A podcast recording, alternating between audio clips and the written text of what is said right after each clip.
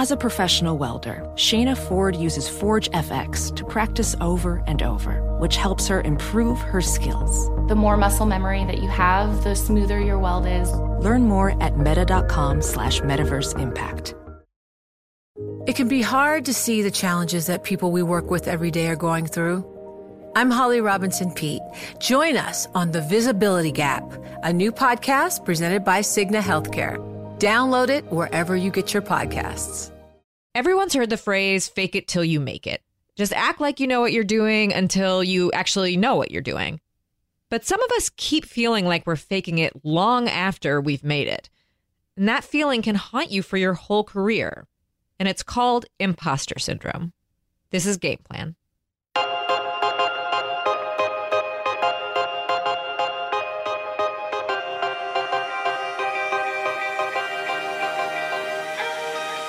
Hi, I'm Francesca Levy. And I'm Rebecca Greenfield. And today we're talking about imposter syndrome. Yeah, this is a phrase that gets used a lot in the how to be a woman in the workplace world that I spend a lot of time in. Yeah, it feels kind of recent and buzzwordy, but it's actually been around for some time. It was coined by some clinical psychologists in the late 70s, and it basically just describes this phenomenon of feeling like you're a fraud uh, no matter how long you've been doing something and despite all evidence to the contrary. So basically, like nothing can convince you that you're not going to one day get exposed as a complete fake. Yeah, I had an acute experience of imposter syndrome very recently. Yeah, you were telling me about this. I think this is like the perfect example of imposter syndrome. I was asked to moderate a panel at the Tribeca Film Festival and Big deal when the woman reached out to me, she said that she saw that I had written an article about Hedy Lamarr and there was a biopic about her. And they wanted me to moderate the panel on her. I'd written this article in 2011. And so when she reached out to me, I said, I wrote this article five, six years ago. I don't cover entertainment. I never moderated a panel. Like, can you you you've got the wrong person? Yeah, you were literally like, I you made a mistake. You called up the wrong number. Right. And you I felt the need to tell her that to be like, you you gotta you gotta know. And she said, I Googled you, like I know what you do now. And she assured me that journalists are good moderators and that, you know, I would be great for this. But I still had this nagging sensation that I was just like faking it basically. Yeah, you had you felt the need to justify yourself or tell her you weren't qualified. Meanwhile, like she's the one who decides if you're qualified. Yeah. She's picking the people to be on this panel and she knew who you were and decided like that's all that's all the qualification you need is that somebody decided you should be the moderator for this panel. But that's yeah. what imposter syndrome is about. It's like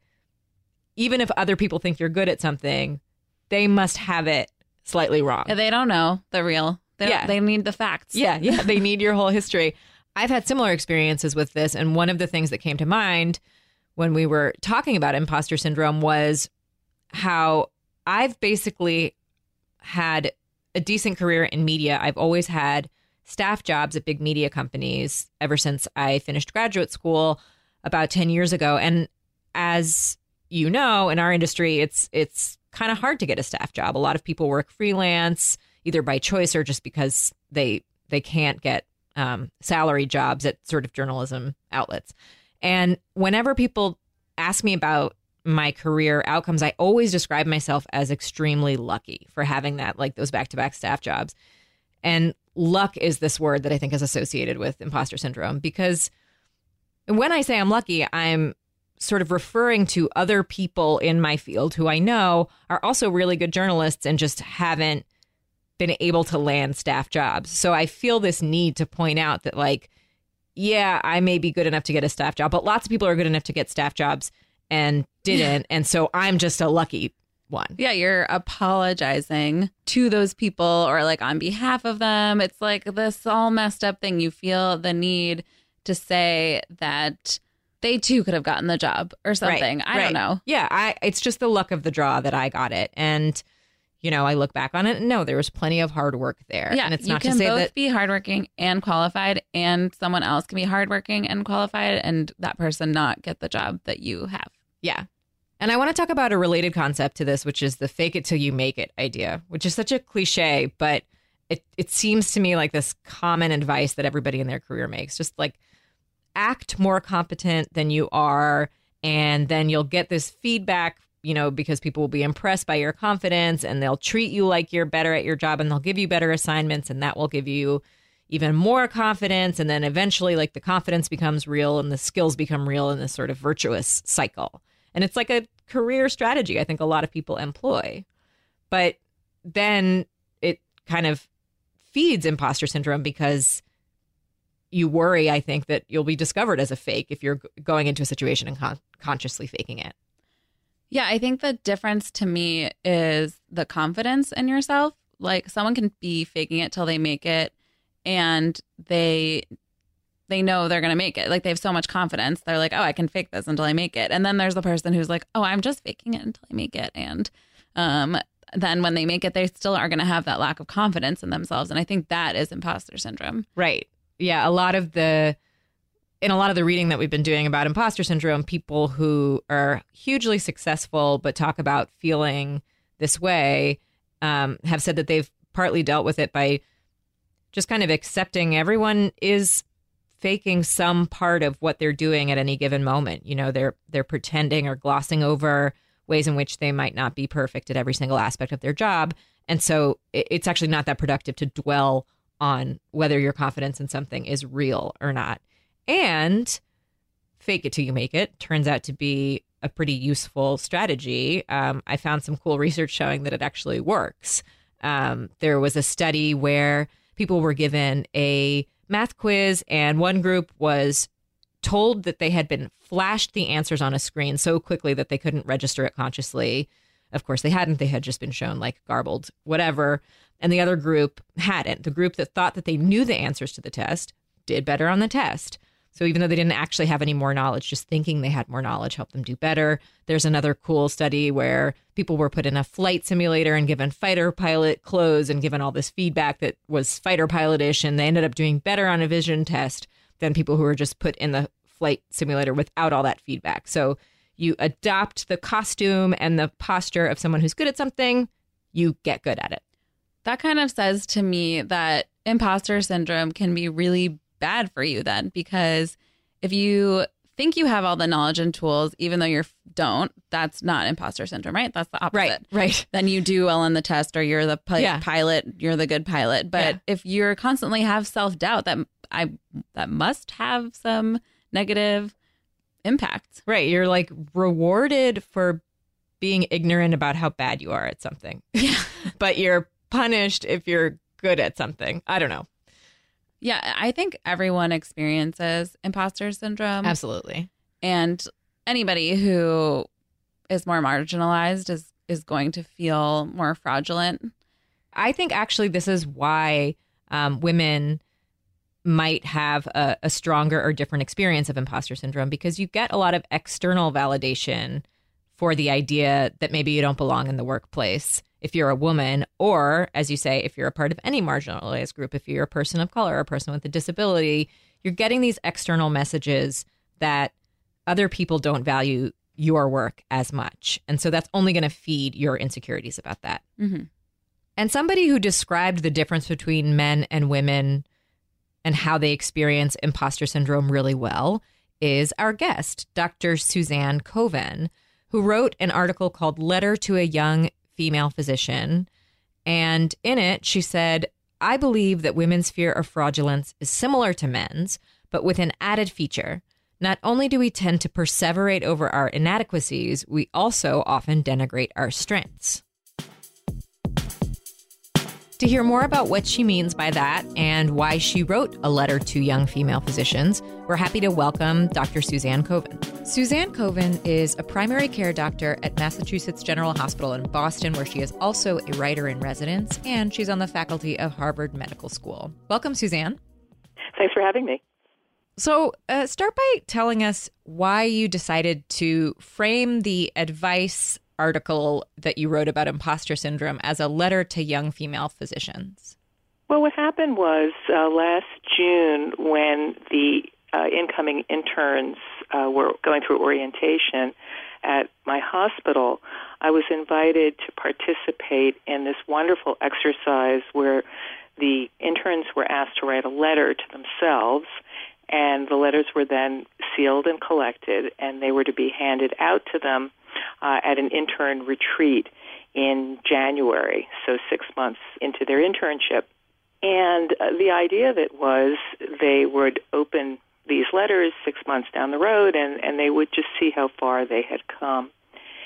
And as I sat there watching them, you know, hunched earnestly over these letters, I had uh, this very powerful feeling of uh, wanting to address my younger self when I was in their shoes 30 years earlier, uh, and particularly as a woman, because in fact, uh, I was delighted to see that more than half of the incoming interns in the room were women. Why did you decide to focus on imposter syndrome in particular? Because what I realized as I was writing this letter to myself, you know, is that the thing I wished I had known starting out was that while I would experience some sexism as a woman in a male dominated profession, that the thing that would cause me the most conflict would be a voice in my head perpetually telling me that I wasn't good enough, that I wasn't as good as my peers, and that even, and this was really the, the sort of the step further, that the things I was good at didn't count particularly. Yeah, you write in your article that this feeling of being a fraud is more insidious than sexism itself. I'm wondering why you think female physicians in particular need to know about this imposter syndrome feeling. Mm-hmm. I, I don't want to underplay the damage that overt sexism can do. I mean, uh, we have to remember that even today, as I point out in the essay, um, you know, women uh, in medicine have not achieved pay equality with men. We are grossly uh, underrepresented in leadership positions, even in fields where we represent the majority, like pediatrics and OBGYN. But for me uh, personally, uh, the, the the piece that was so damaging was this constant nagging feeling of self doubt. And as to why it's more in women, you know, I think that what it has to do with is having internalized the overt sexism. So the two things aren't really different. You understand what I mean by that? That yeah. they're not completely separate issues. And I've gotten so much mail since this piece appeared and from all around the world. And most of it is from women, though many men and many older women and uh, indeed uh, many people not in medicine have at all have told me that it spoke to them. But the ones that I, I find most heartbreaking are from young women, particularly uh, young women of color who tell me, I don't feel I will ever be accepted, I will ever be good enough. And that, of course, is an internalization of not only sexism, but racism. The other piece of this, though, is not only self doubt, but this second part that I referred to, which is feeling that, you know, it's a variation on the old Groucho Marx line I, I wouldn't join a club that would have me for a member, which is if I am good at something, it must not be worth much. I have a friend who calls this the syndrome of, yeah, I got in, but that was the year they didn't have very many applicants, mm-hmm. or a sort of, well, we might call it asterisk syndrome. Yeah, I got that position, but, you know, there must have been some reason I got it and not on my merit.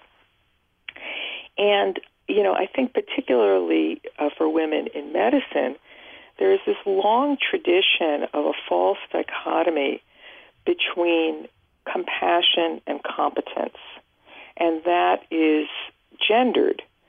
So uh, many years ago, the way that played out was that the doctors were men and the nurses were women, and the doctors gave the orders and knew the stuff and the nurses, who were women, provided the hands on compassionate care.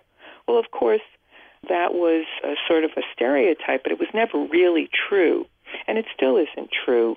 I think there are a lot of women, and this certainly has been a theme in, in my inner life during my long career, think, well, you know, the reason I'm good at this is that I'm a good listener and I'm empathic, but anybody could do that. That's not really an important skill, except that it, it's a very important skill, and not everybody can do that. And so, as I said in the piece, my observation is that women not only focus on our deficiencies or our self perceived deficiencies, we also denigrate our own strengths. It sounds like now you have perspective to appreciate the skills that you do have, including some of these more empathic skills that maybe the labor force or people around us don't recognize as real work. But in your piece, you also talk about how you overcompensated for this feeling and you, you did all these things that you tried to give yourself more experience and that that didn't really work. At what point did you just stop doing that? I wish I could tell you that that it wasn't so recently, but it, it really is is rather recent. And you know, it's funny as I was writing this piece, this pattern that I really hadn't thought about as a pattern uh, became clear to me just as I was writing it. This overcompensation. You know, one of the examples I give is that I decided I should specialize in gastroenterology because gastroenterologists do stuff, and if you do stuff, then your competency could never possibly be questioned. The only problem was I wasn't interested in gastroenterology. So it took me a really, really long time to begin to be true to myself. And I think what ultimately I came to terms with is that, you know, in primary care, there are patients I've been, you know, seeing and had a relationship with for 25 years at this. And I realized that the relationship that I build with them is not an insignificant part of their healing. You know, this this empathy thing, this relationship building thing, this communication thing. This isn't just the warm, squishy, you know, extra stuff. This is really at the center of medicine. And I think, you know, once I came to terms with that, I sort of let go of some of the perfectionism, which made me feel that I was supposed to be everything. I was supposed to have an A plus in every every possible subject and I realized that people have different strengths, and my particular strength is is not an insignificant one.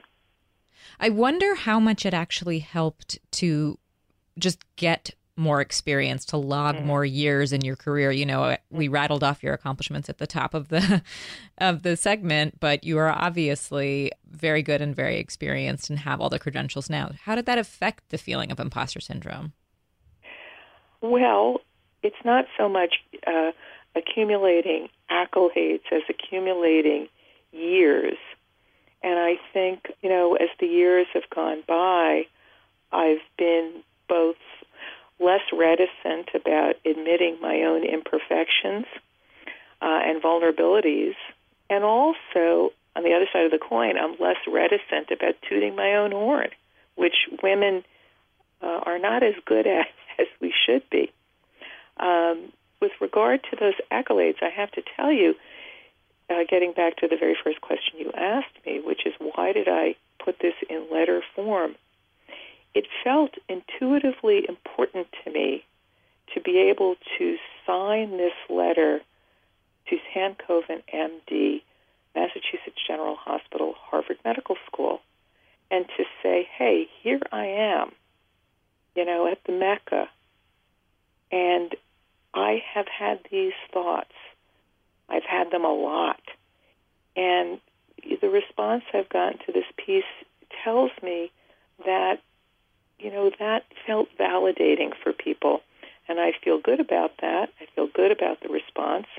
But I also, uh, of course, feel a little sad that 30 years down the road, particularly young women, are still struggling so mightily with this. Yeah, I think that a lot of young women in all professions feel this. I feel this. I know Francesca has felt it, and I think well, we can't naming. all be frauds. Yeah, well, it's impossible. I mean, just But- statistically. um, naming it's really important, and knowing that other really accomplished people and women experience it feels good to hear. But I'm wondering, what is the advice for someone young who has these feelings, but we don't really know how to overcome? Oh golly. Well, it's funny. Uh, just to again, um, I, I you know I keep going back to these many many emails I've received. I've just been so moved by them. What I'm hearing uh, is a lot of isolation. I'm hearing a lot of I've never talked with anybody about this before, and yet there are so many people who feel this way that I've got to think that a, a, at least a partial remedy is for young women or young professionals uh, of, of both genders to be gathering and talking openly about this kind of stuff. I, I, I think that would help a lot. I mean, if 10 of your young colleagues got together and had this conversation, don't you think that that would go a long way to sort of feeling less isolated, stigmatized, tortured in your own head? I certainly would have, you know, when I was starting out. Of course, there was absolutely no outlet for that then. Yeah, when we started talking about this um, episode we were working on to people, there were definitely a few people who thought, who told us that they didn't even know there was a name for this feeling. So, so talking about it, we often come to that trite conclusion that talking about talking about things more is the answer. but in this case, it, it really seems like putting a name on it is a big part of understanding how universal it is. And so, well, right. thank you. And I mean, we, we, we laughed before when I said, well, we can't, statistically speaking, we can't all be frauds. right. But I, you know, I think um, as with anything, you you ruminate over and don't discuss openly. Uh, you know, it begins to sort of uh, take on a life of its own in your head, and you, you know, you don't get a re- reality check about it. And I think, you know, if everybody feels this way, then, you know, clearly it's a pretty normal way to feel. And of course, what compounds feeling like an imposter is the shame of feeling that you're the only one who feels that way, which of course you're not. Well, thank you for helping us fight that shame and talk I'm- um, about it. I'm telling um, you, you, you more guys openly. got to you guys got to plan the party. Imposter syndrome party. Absolutely. Believe me, they'll they'll be standing room only. really. Thank you so much for talking to us, Suzanne. Oh, it's my pleasure. So, Dr. Koven is at the end of her career, and she said, like, basically last month, she got over her imposter syndrome. You could feel kind of depressed by hearing somebody say that, you know, even with all that success, they still experience imposter syndrome. But I actually think that that's just proof that success itself isn't the cure to this thing. So it, it must not be about whether or not you're really a fake. And that actually, if you can look at somebody like that and say, okay, they have all the credentials and they still have these worries. So there, th- there must be another reason for it. And to me, what I took away from everything she said was that it doesn't really matter where you are in your career or how good you are, even at something. Um, you probably are kind of, you probably are worse at some things than some of your colleagues. You're probably also better at some things than you give yourself credit for. And the question of whether or not you're like for real is so unproductive and is not going to help you with the ultimate thing that you want, which is to get really good. So you may as well put it aside altogether. And imposter syndrome. Banish imposter syndrome Yeah, from I- your brain. I I mean, mean, it's hard, but it's hard. But I mean, yeah, knowing it exists and then I'm- maybe every time the thought creeps into your brain, you can say, this is not a real thing. Yeah, like it, it's it's easier said than done to stop thinking about something, but if you if you're armed with the knowledge that like people feel this way even when they're really experienced, that other people are all feeling the same way and you know all this, then you can say, okay, that feeling is there. Let me put it aside and just do my job. I like this. It's a very like therapist thing Yeah, to say. yeah. I feel like we really dug in. This is a highly therapeutic Yeah. episode. Um, let's do some non therapeutic half baked takes. Half baked takes. If you would like us to hear your half baked take, you can tweet it at us or you can call and leave a message on our voicemail. It's 212 617 0166. This week, we found a half baked take in the wild. Wow. Becca, let's explain to our listeners what that is. So sometimes we'll be reading the internet and see what we think would make a great half baked take that somebody has tweeted or they've written an article and we share it with each other. But, you know, we don't have, there's nowhere for it to live in our world. So I saw a really great one this week on Jezebel that I thought would make a perfect half baked take. And I just want to celebrate this great idea. It's called Just Give It Seven Seconds. It's by Leah Beckman. And she talks about that feeling when you do something that's socially awkward and you marinate over it for a really long time. Do you know the feeling? Oh, yes. So, her advice is to give yourself seven seconds to worry about whatever it is you did and then stop thinking about it. It's very related to our imposter syndrome advice. Yeah, I was going to say this is a perfectly practical application of our just stop thinking about it rule for imposter syndrome. Maybe that should be our imposter syndrome advice. You get to think about it for seven seconds and then put it out of your mind. You get seven seconds to feel like a fraud, and then you have to be done. Great. Love this half baked take in the wild. Wow. Francesca, what is your half baked take for the week? I want people to know that when they do this particular passive aggressive power move I'm about to describe, I see them and I know what they're doing. It is um, apologizing for being late or saying that you're coming in late when you're coming in at a perfectly acceptable time. Like you're going to be in the office at 9:20 and you send an email to like some of your most important colleagues and you say, uh, I'm, I'm going to show up to work a little late this morning around 9:20. What you're really saying is normally I get to work at 8:30 and I want you all to know it. I am the type of person who freaks out when I'm late. Like I can't. I think you are someone who like just let me know. Are you someone who's late to hang out with your friends all the time, Francesca? I have occasionally been late. But there are people who being late it doesn't bother them. For me, No. it like eats. It's like imposter syndrome. It eats Yeah. away at my soul. it bothers me, but that's okay. Being late to hang out with your friends is different because everyone has agreed Yeah. on an on an appointed time, and True. there are some workplaces where everyone just has to be at work at the same time. Ours is not like that. Like true. some pe- you kind of show up at whatever time makes sense for your job. So some people do show up at eight or earlier. Some people show up at nine thirty, and it so you're only late if you're like late for a meeting or you're late by your own standards. Yeah. So I should have specified that this this is really a thing people do in flex time offices. It's it's basically the equivalent of walk like inviting somebody into your home and apologizing for it being a total mess when it's perfectly clean and you know it's perfectly clean. Yeah, true. Well, maybe I'm just one of those people. How how messy is your apartment right now? It could use some cleaning. Liar. Becca, what is your half baked take?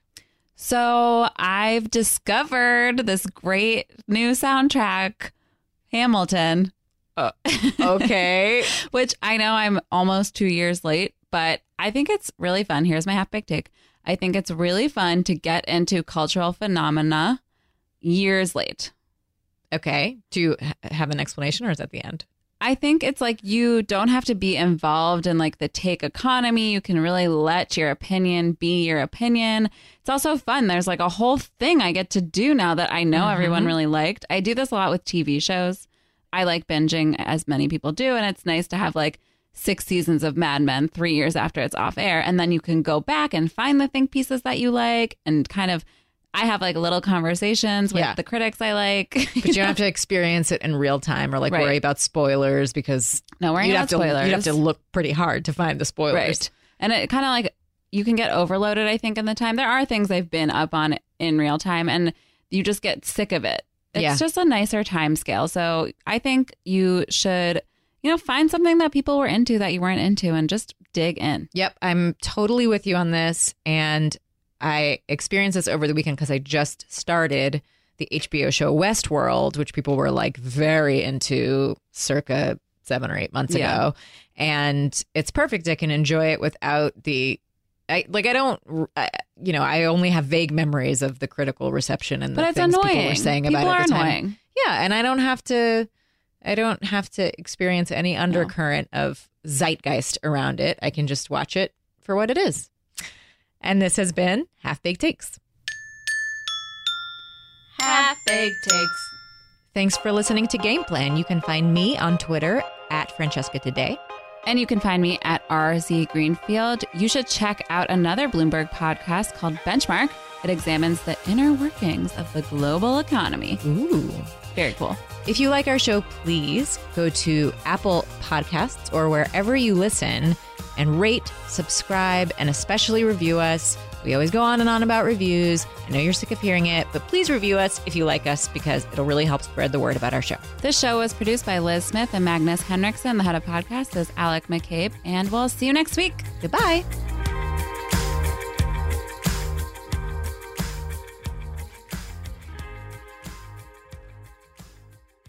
Got it. We will do that. I totally will. To address our new climate reality, the world needs radical solutions. Collaborate for a greener future at the Bloomberg Green Festival, a groundbreaking celebration of the thinkers, doers, and innovators leading the way.